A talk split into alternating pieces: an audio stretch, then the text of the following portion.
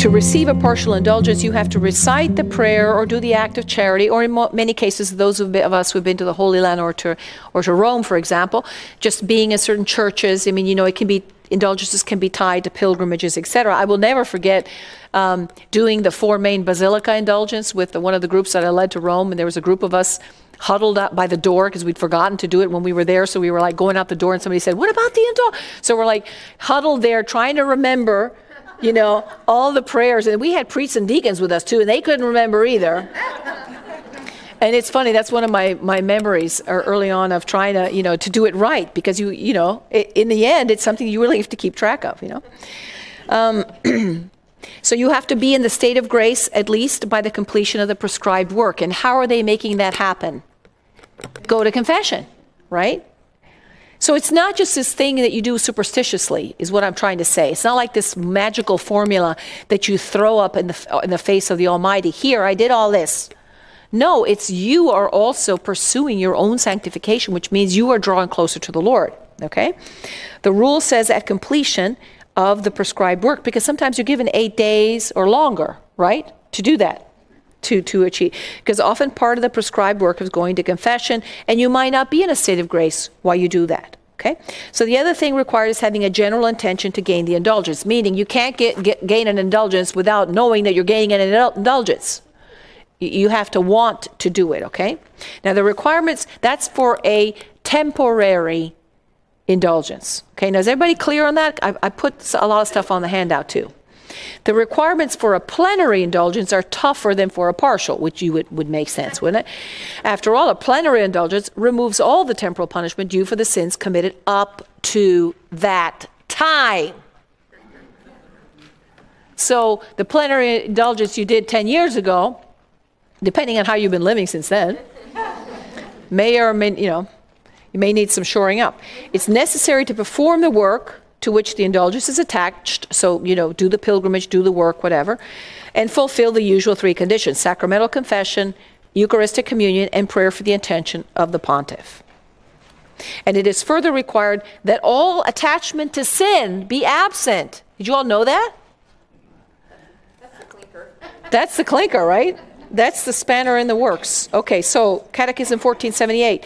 An indulgence is obtained through the church who, by virtue of the power of binding and loosing, so that's scriptural, granted her by Jesus Christ, intervenes in favor of individual Christians and opens for them the treasury of merits of Christ and the saints, to obtain from the Father of mercies the remission of the temporal punishments due for their sins. Thus, the church does not want simply to come to the aid of these Christians, but also to spur them to works of devotion, penance, and charity. Is this making sense? Is this, is this, do you find anything objectionable at this point? When a person sins, like I said before, again, I'm going to re-elaborate the same concept I've been, t- I've been hammering. The liability, you, you acquire certain liabilities when you sin. You have a liability of guilt and a liability of punishment.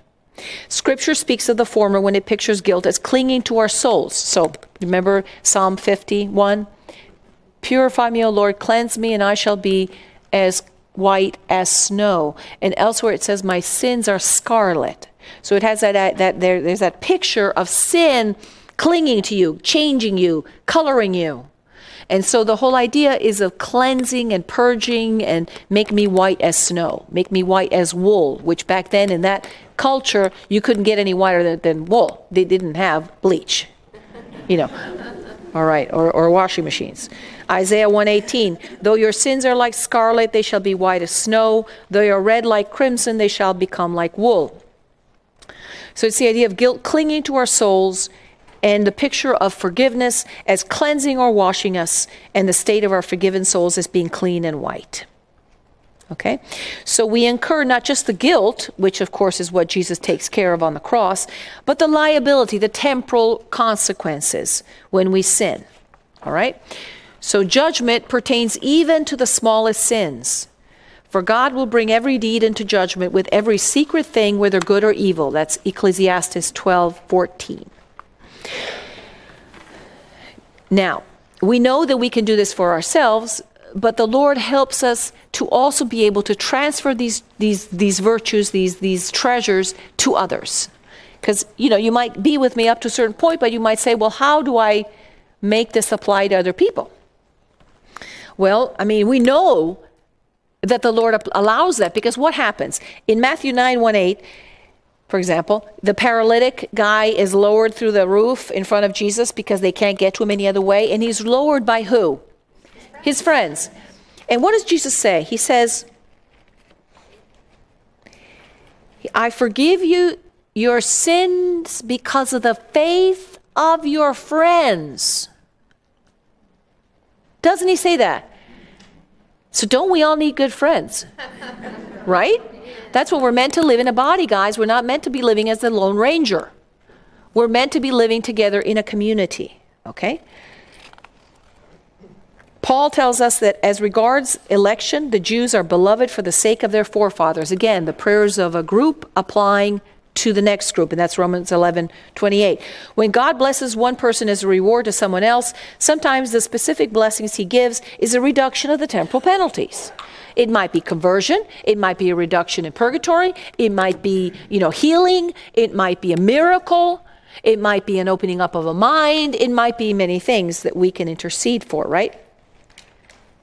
Remember that even in Genesis, we have an example of God being willing to at least defer the destruction of Sodom because of the prayers of what? Remember Abraham haggling? You ever been to a bazaar? and that's exactly what Abraham does with God. Hey, what about 100? Well, what about 80? Well, what about 75? Well, okay. 10, and then finally 10. And he can't even find 10. But we have that example, though of the prayer of a righteous man availing other people who don't deserve it. Who don't deserve it. So the church can forgive temporal punishment through God's grace. God uses the church when he removes temporal penalties. And this is the essence of the doctrine of indulgences. The members of the church became aware of this principle through the sacrament of penance, of course. There was always a need for restitution and for compensation. Catechism 1471. The doctrine and practices of indulgence in the church are closely linked to the effects of the sacrament of penance. In the early church, penances were sometimes severe. Who has read uh, the acts of early, like, for example, um, um, Cyril of Jerusalem describes sinners waiting at the door of the church, dressed in sackcloth and ashes, not being able to enter for months on end because they'd done something bad. And so there were some pretty severe penances and penalties, especially in the early days of the church. Those guys were not fooling around. There wasn't anything like living in mortal sin and then going to communion. That, that, that was not even, could have never been, been envisioned. You know, the guy standing at the door in sackcloth, and ashes wasn't saying things like, Well, my conscience told me that I could do it and I'm fine, so you all let me in, which is what people are doing today. So, what was going on there? There was an objective standard that was being held up, and people were recognizing that standard, right? So, maybe we should have a little more of that. 1471. The doctrine and practices of indulgence in the church are closely linked to the uh, sacraments of penance. In the early churches, penance were sometimes severe. For serious sins such as apostasy, murder, and abortion, the penances could stretch over years.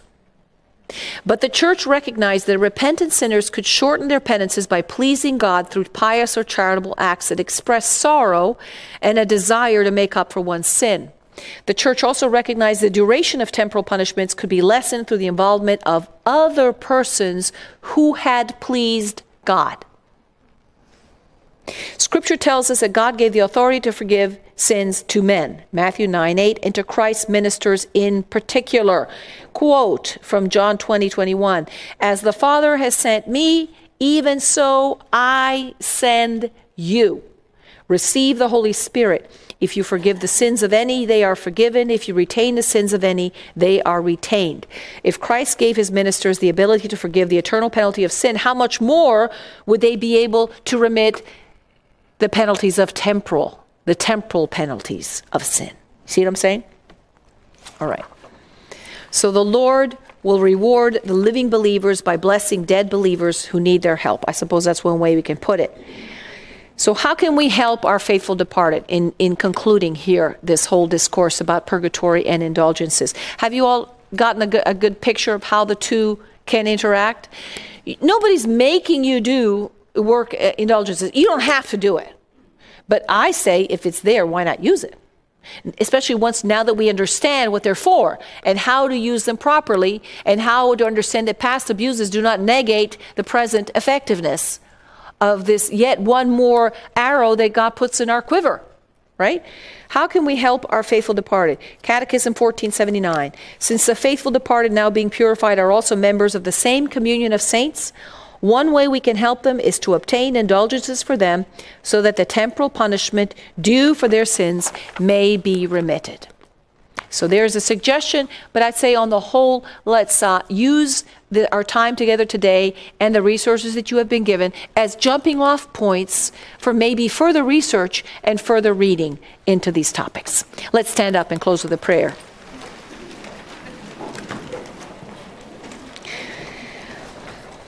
Lord, we just ask that you would help us to um, come to grasp with all this material. We just ask again that you would help us to take away the important parts and let go of the surrounding stuff if it's not helpful. We just ask, Lord, that you would help us to continue to grow in love for you and to continue to see you in your mercies and in your love and in your justice. We ask, as always, that you would pour out your Spirit upon us. And we ask you all these things in the name of the Father, and of the Son, and of the Holy Spirit.